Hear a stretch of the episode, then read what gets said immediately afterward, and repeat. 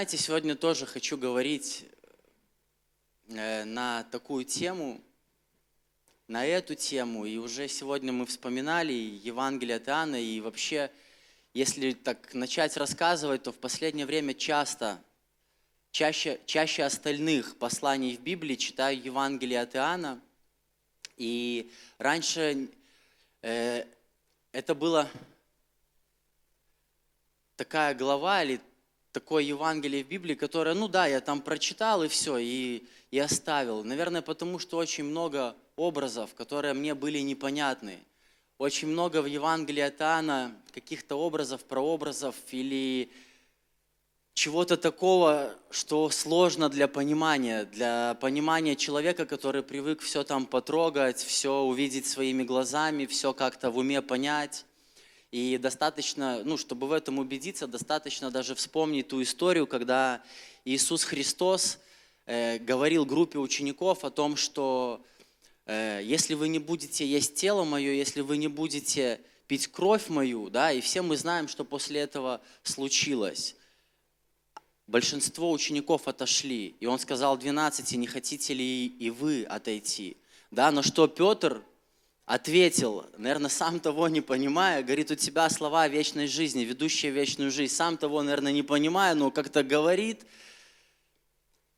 И много вот этого всего в Евангелии от Иоанна, правда, много «Я в Отце, Отец во мне, а вы все в нас, а мы в вас».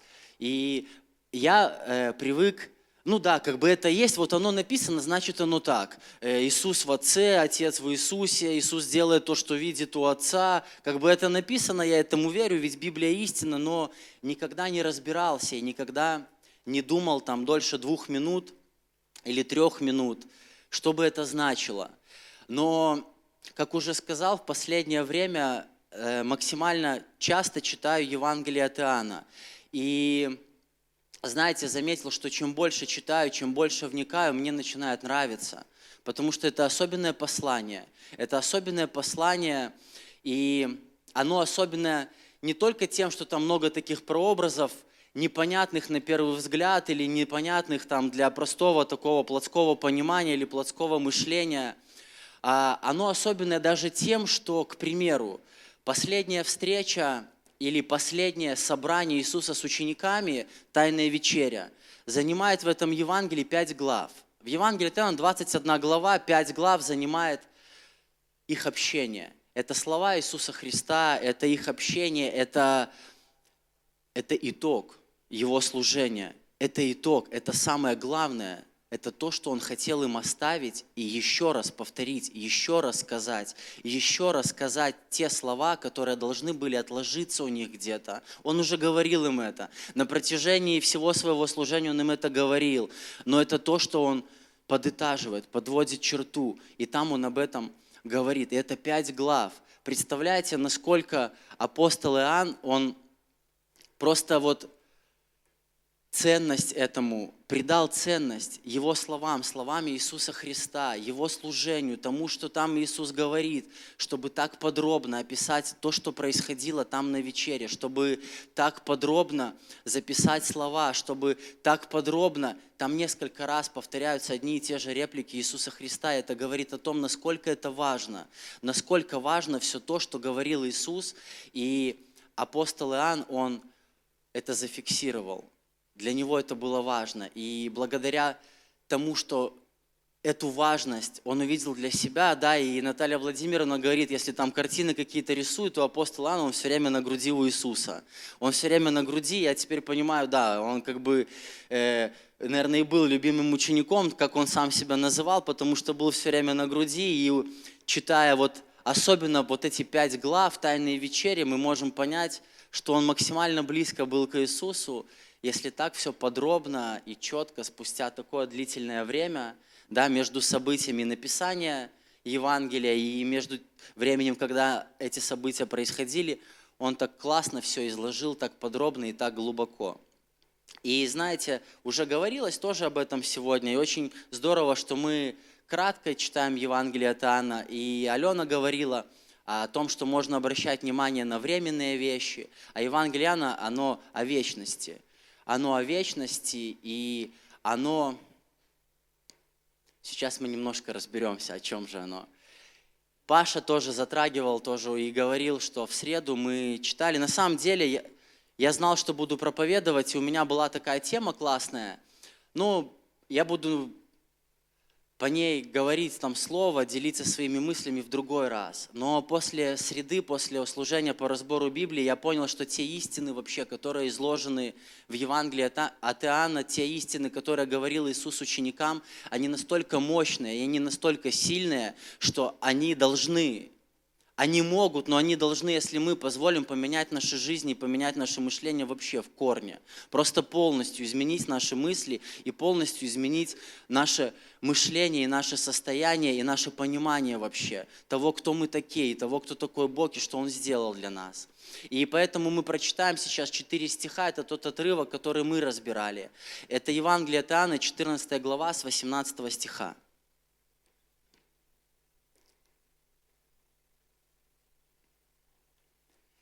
Не оставлю вас сиротами, приду к вам. Еще немного, и мир уже не увидит меня, а вы увидите меня, ибо я живу, и вы будете жить. В тот день узнаете вы, что я в Отце моем, и вы во мне, и я в вас. Аминь.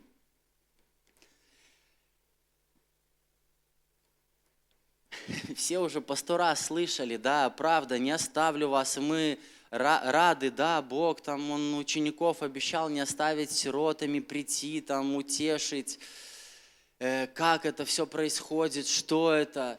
И хочу просто вот эти обещания Божьи взять и немножко рассказать, как я это понимаю вообще, что я в этом вижу, и надеюсь, что кого-то это коснется, и надеюсь, что сегодня просто на самом деле каждый отсюда уйдет наполненным. Не оставлю вас сиротами, приду к вам. Знаете, мы, я вопрос задавал, классно ли быть сиротой. Ну, по большому счету ты никому ничего не должен. Ты делаешь, что хочешь, э, тебе никто не должен, ты никому не должен. Э, как говорится, да, ни родины, ни флага. Даже в миру говорится, ни родины, ни флага, и это грусть какую-то вызывает. У тебя ни родины, ни флага, да, и вот это коммунистическая какая-то, типа, такая немножко нотка есть, типа, родина, там, патриотизм, да, вот, но это какая-то связь человека с кем-то, с чем-то там, с родиной, но у нас-то не с родиной. И вот говоря о сиротах, это люди, у которых, которые одиноки, Сирота – это одинокий человек. Сирота – это который не может пойти и поделиться своими успехами с кем-то. Это человек, которому, э, у которому некому прийти и поделиться своими проигрышами, своими неудачами, своими поражениями, своей грустью с кем-то. Это человек, который не чувствует поддержки. Это человек, который один. И да, у него могут быть друзья, у него могут быть какие-то приятели, но у него нет этих родственных связей. У него нет этих родственных связей, они утеряны, и человек не чувствует поддержку самого детства. Или потеряв родителей в раннем возрасте, да, он растет сиротой, и он не понимает, а для чего он, а как он, а кто моя семья, где моя семья. И знаете, я стал чаще, когда уверовал в Бога, стал чаще общаться со своей семьей, со своим дедушкой. С папой я общаюсь в интернете, он живет там в другой стране общаюсь больше с дедом. И знаете, мне так интересно стало узнавать вообще свои корни, откуда я, кто я, слушать его рассказы там про то, как они там в школу по 7 километров ходили. Мне реально было плевать на это раньше. Мне реально было плевать, но когда Бог пришел в мою жизнь, мне стало интересно знать, а что за мои корни, а как они жили, а какие переживания были у него. И вот это и есть взаимосвязь, и это и есть связь отцов и детей, это и есть связь родителей с детьми, когда мы чувствуем поддержку, когда мы знаем, что мы не одни здесь в этой вселенной, когда мы знаем, что мы не просто сами себе предоставлены, а есть кто-то, кому ты дорог, есть кто-то, кто за тобой все время – Иисус знал, что ученики будут переживать этот момент. Он знал это. Он понимал, что им будет одиноко. Он понимал, что, возможно, все их представления там, на Голгофе, они будут, все их плотские представления о том, какой он царь, о том, что ему предстоит сделать, они будут разрушены, потому что они что сделали? Они стали заниматься тем, чем занимались раньше.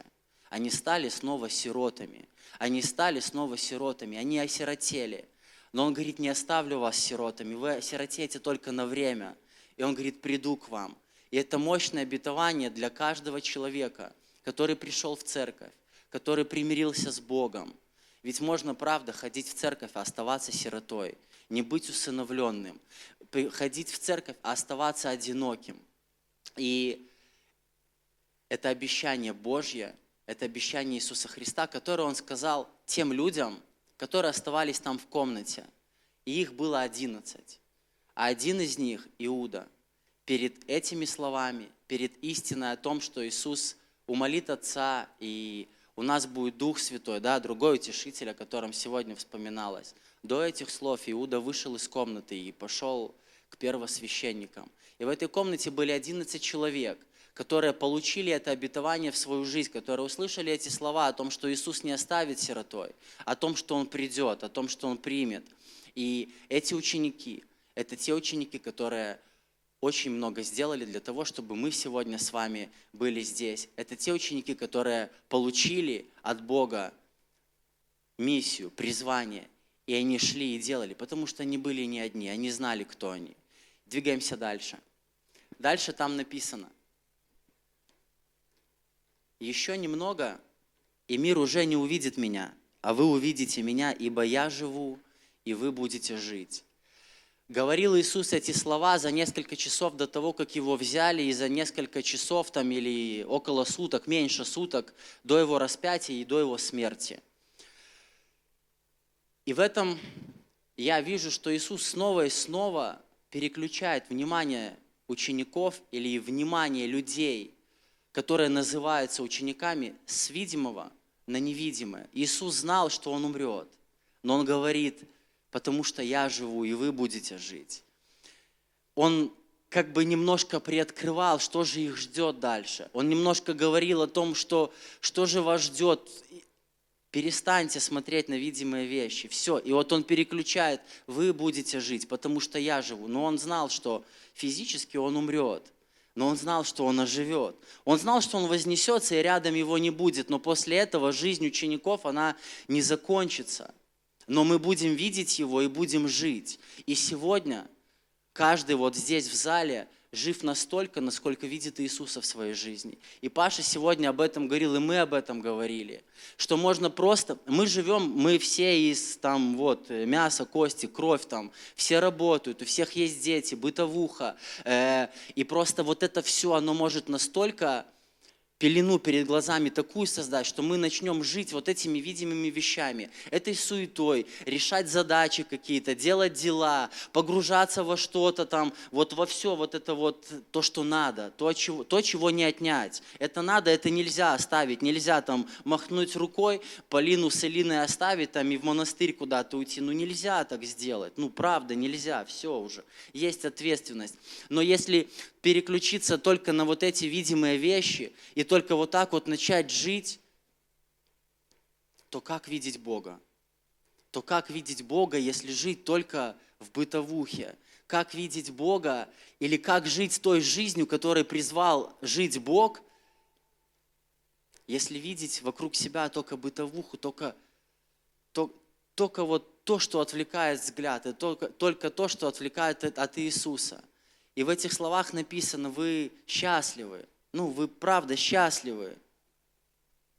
Мир не увидит. Это такая привилегия. Сегодня привилегия. Саша говорил, да, это привилегия видеть Бога. Это привилегия видеть в своей жизни Бога. И это привилегия каждому человеку, уверовавшему во Христа Иисуса, дана.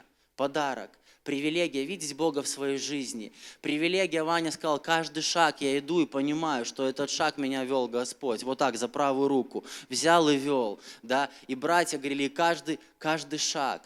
Каждый шаг я вижу Бога в своей жизни. Я хочу видеть Бога в своей жизни. И чем больше Бога в своей жизни я вижу, это меня подстегивает жить той жизнью, которой меня призвал жить Господь. Служить Ему, служить людям, любить людей. Ведь если обращать внимание на видимые вещи, на видим, вот, на то, что есть, все вокруг нас, но не видеть в этом Бога, то Бога становится меньше, меньше, меньше. И вместо Бога совпадение, вместо Бога э, мои собственные дары, мои собственные таланты. И все, а потом, а зачем мне Бог нужен? А зачем мне Бог нужен? А зачем мне жить так, как мне люди советуют, например, жить, да? Хотя еще раньше э, вроде я верил, что Бог через этих людей действует. И все, и гордость пришла, и все, и там рано или поздно, бабах, все. Фиаско, как Илья говорит. Поэтому очень важно видеть Бога в своей жизни, потому что ровно столько, сколько мы видим Бога, ровно столько мы можем жить. Ровно столько мы будем жить той жизнью, которую дает нам Бог, наполняться той жизнью, источником которой является Бог. Это правда, если мы будем видеть и хотеть видеть Бога в своей жизни. Это второе обетование о том, что у нас есть эта способность у нас есть эта возможность видеть Бога и быть живыми. Вот если взглянуть на людей, да, которые видят Бога, это живые люди, это люди, которые полны жизни, и неважно, сколько им лет. Помните, такая бабушка была, Евгения Александровна? Я на программе тогда был второй раз, но я в восторге от этого человека был все время. Она вот тут под колонками стояла, и там и руки к небу, и хлопала, там, и пританцовывала в 90 с лишним лет, да, и в посты ходила на трое суток без воды, и говорила, что каждый раз я выхожу и свидетельствую о Боге, и люди каются, и ей 93, она вроде вот-вот уже как бы отойдет, она полна жизни, потому что жизнь настоящая, она от Бога, и если мы видим Бога, то это подстегивает нас, это мотивирует нас и вдохновляет жить той жизнью, которой нас призвал Господь.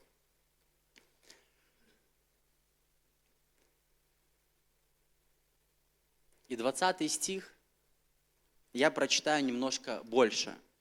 Я прочитаю с 15 стиха.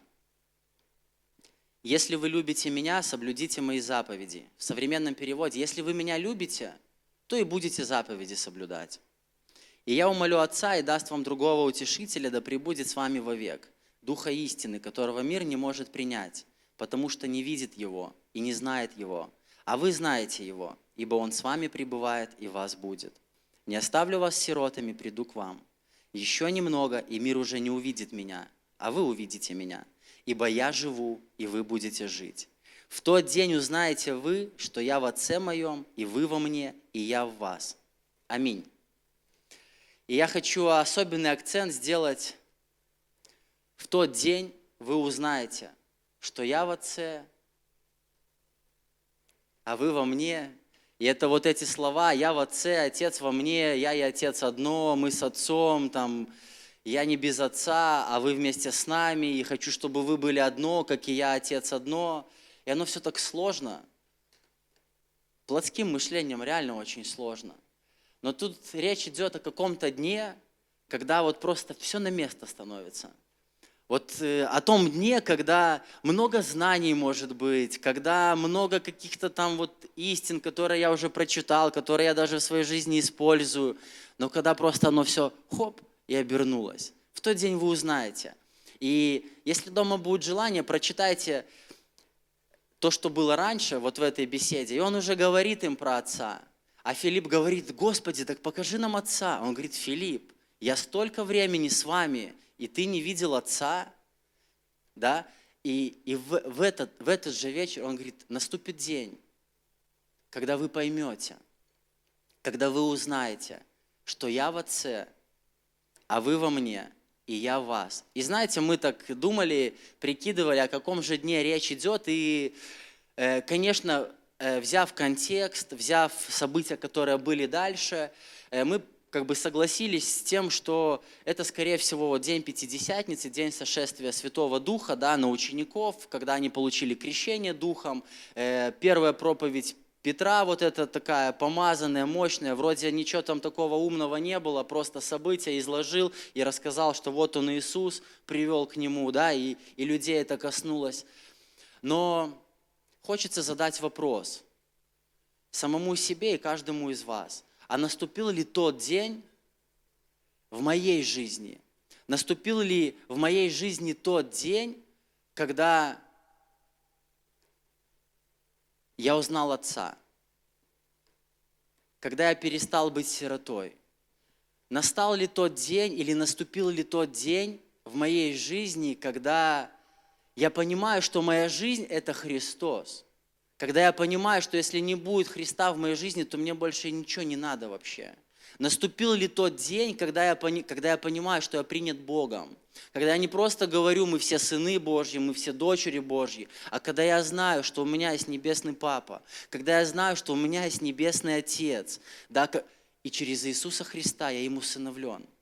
Иисус Христос действительно пришел в мою жизнь и не оставил меня сиротой, не оставил, не оставил сиротой, пришел и принял, и показал мне жизнь, что она совсем другая, что она не такая, как я привык видеть, что есть другие категории, что есть совсем другие категории, не те, которыми я привык размышлять и привык оценивать там успех, э, счастье, доброту там, или еще любое, все, все плотское мышление, привык не так. Настал ли тот день, когда все перевернулось? Как Дима сказал, да? Я, я стоял, я не знал, что, кто там за меня молится, мне вообще все равно было. Ну, я просто, я просто стоял, и просто был Бог рядом со мной. Настал ли тот день,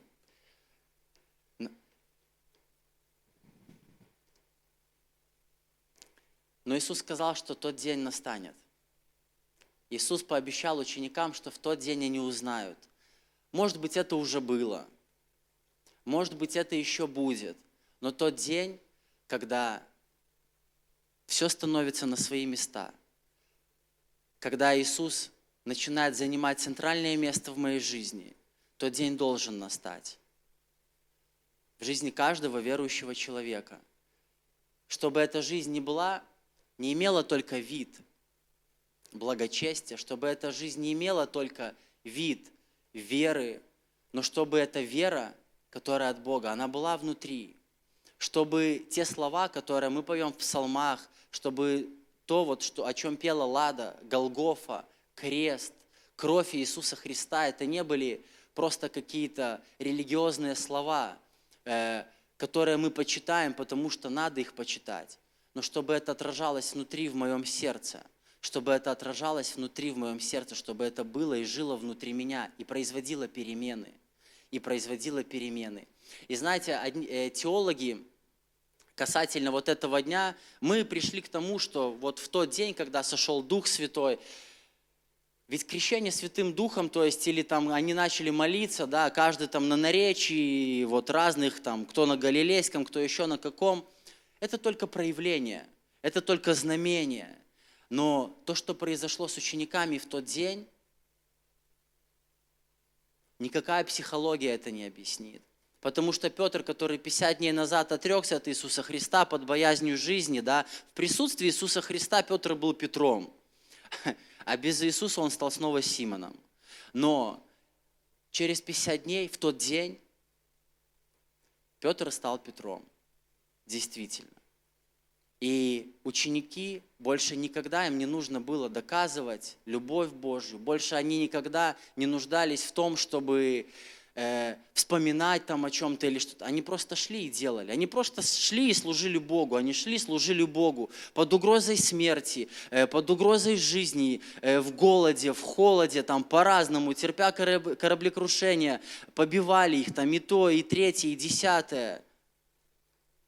Но они узнали в тот день, что Иисус живет внутри них. Они узнали в тот день, кто они, кто они. Они узнали Отца, они стали принятыми, усыновленными. И тот день поменял их жизни, и никакая наука не объяснит, что же произошло тогда с ними – да, они оставались людьми, да, были там какие-то косяки за ними, и про Петра мы знаем, что он там в лицемерии, да, увлечен Павлом был, в Галатии и все такое, но это наш путь, мы идем и меняемся, но это очень важно, пережить отцовство, это очень важно, это очень важно, пережить отцовство, и не просто называться Божьим сыном или Божьей дочью, а иметь внутри себя четкое, конкретное откровение, понимание, знание и познание, что я Божий Сын, что я Божья дочь, что я здесь живу на этой земле, остался жить после покаяния только лишь для того, чтобы дела Божьи творить, чтобы Божью волю исполнить.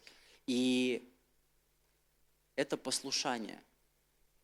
И это послушание. Но это послушание не должно иметь причинно-следственную какую-то связь. А это послушание рождается, когда я знаю, насколько сильно меня любит Бог. Насколько сильно меня любит Бог. Я хочу помолиться вместе с вами, чтобы мы возрастали в этой любви, чтобы мы углублялись в эту любовь, чтобы Божья любовь, она наполняла наши сердца настолько, и чтобы все наши дела, они шли из сердца, изнутри, из этой любви, потому что мы не можем Богу предложить свою любовь, мы не умеем любить. Мы можем Богу лишь отдать частичку той любви, которую Он реально нам дает. Лишь частичку той любви, которую Он нам дает. И в служении, в служении людям, в созидании церкви, вот так вот мы можем это проявлять и делать, потому что это ценно для Бога. Это ценно, каждая душа, каждая душа ценна, каждая душа ценна. И я повторюсь, и пастор Александр, он постоянно об этом говорит. И мы может, это человеческое такое умозаключение, но это интересно, что реально Бог же знает, что мы подвергаемся тут, и, ну, что тяжело здесь жить посреди греха, разврата, искушения терпеть и все такое. Так почему бы Богу после покаяния искреннего, ну, нас не призвать к себе? Да потому что миллиарды еще людей не спасенных. Да, да потому что много жатвы.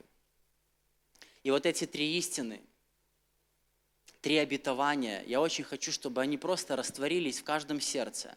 И чтобы Бог Духом Святым открывал, открывал, открывал нам свой план, свою жизнь, как Он нас видит, кто мы в Нем, кто Он в нас и кто мы действительно в Нем, кто я в Боге, кто я в Иисусе Христе. И я верю, правда я верю, честно, вот полностью я верю, что эти истины, если они оживают в сердце, если они оживают в человеке, то это меняет жизнь человека. Это меняет, и он перестает ассоциировать себя с миром, он перестает ассоциировать себя с тем, что творится в мире. Он перестает думать, у нас есть искушение, ответить злом на зло, там, осудить, еще что-то. Но все, все, мы не принадлежим уже вот этому закону, не принадлежим, мы Божьи дети. И мне очень хочется, чтобы вот эти откровения, они оживали в сердцах каждого человека, который принимает Иисуса Христа в свою жизнь, чтобы уже не мы жили с нашим пониманием Библии, с нашим знанием Библии, а чтобы внутри нас жил Иисус Христос. Потому что, как уже говорилось, Он на самом деле лучше знает, как нам делать, как нам жить и куда нам идти. Аминь. Давайте помолимся. Дорогой Отец, мы благодарим Тебя за Слово Твое, которое Ты нам оставил. Спасибо Тебе, Господь, Боже, за то, что такое близкое общение было у учеников даже после Твоего воскресения с Тобой, Боже, с Духом Святым. Господи, спасибо за то, что это Твоя любовь так сильно наполняла их сердца, и мы можем сегодня читать Евангелие, Господи, и помоги нам, просто когда мы читаем, Боже, Слово Твое, просто переноситься туда, просто переставать там быть в своих комнатах, на кроватях, где бы мы там ни находились, а переноситься туда, Боже, просто чтобы чувствовать Тебя, чтобы переживать Тебя, чтобы растворять смысл Тобою сказанных слов. Во имя Иисуса Христа, Боже, дорогой Дух Святой, приди, Господи, ведь Ты реально, Ты такой джентльмен, Ты не будешь что-то делать на пролом, Господи, но мы просим Тебя сегодня, чтобы Ты открыл нам, открыл, Господь, Писание, открыл те истины, Боже, которые изложены в Слове Божьем, оно все просто одна большая истина, но открывай нам те истины, которые помогут нам стать свободными. Господи, свободными от плотского мышления, свободными, Боже, от греха, свободными от закона греха, Боже, но, Господи, помоги нам через это просто больше и больше познавать Тебя, Господи, Твою любовь и понимать, понимать, что если не Ты, то ничего хорошего в наших жизнях не будет. И даже если какая-то красивая будет оболочка или что-то такое видимое, красивое, Боже, без Тебя, это просто ничего не имеет ни значения, ни смысла. Господи, мы благословляем друг друга, и мы просим, чтобы Ты благословил, Боже, нашу церковь, Господи, Твою церковь. Господи, мы просим, чтобы каждому из нас, Господи, Ты помог идти, Боже, и познавать Тебя в каждом периоде жизни, ведь это истинная радость знать Тебя, это истинная радость знать, кто я в Боге, знать, что я любимый Божий Сын, что я любимая Божья дочь. Это есть истинная радость, Господи. И когда нас будут и гнать, Боже, и хорошо, если так, Боже, и все какие-то, Боже, что терпеть мы будем неудачи, Господи. Боже, ну зная, кто мы, и зная, кто там просто прикрывает нас по всем фронтам, ведь Ты Бог, Ты нас полностью окружаешь, Господи, и Ты внутри живешь. Если мы будем в этом уверены и будем это четко, ясно понимать и знать, внутри себя иметь эту уверенность, это свидетельство, Господи, никогда дьявол не сможет увести нас от истины, Боже. Мы просим, чтобы Ты защищал нас, оберегал, Боже, охранял, Господь. Боже, потому что мы не знаем, что будет завтра, Господь. Боже, но мы просим Тебя, чтобы Ты открывался нам, Господи. И Ты говоришь, Ты явишь себя, и Ты уже явил нам на том уровне, на котором мы сегодня находимся. Но помоги нам идти дальше. Помоги нам, Господи, не переставать быть нищими, Господи, нуждаться в Тебе, чтобы больше и больше углубляться в Тебя, узнавать Тебя, влюбляться в Тебя, Иисус. Спасибо Тебе, Ты живой Бог, Ты живой Бог. И помоги нам всегда быть живыми, всегда быть живыми, видеть Тебя больше и больше в своих жизнях, больше и больше. Помоги нам всегда быть благодарными Тебе, благодарными за то, что Ты уже сделал, Господи, за то, что Ты будешь делать. Ведь каждый день для своих любимых детей, Отец, Ты что-то готовишь. Благодарим Тебя и славим, великий чудный Бог, Отец, Сын и Святой Дух. Аминь.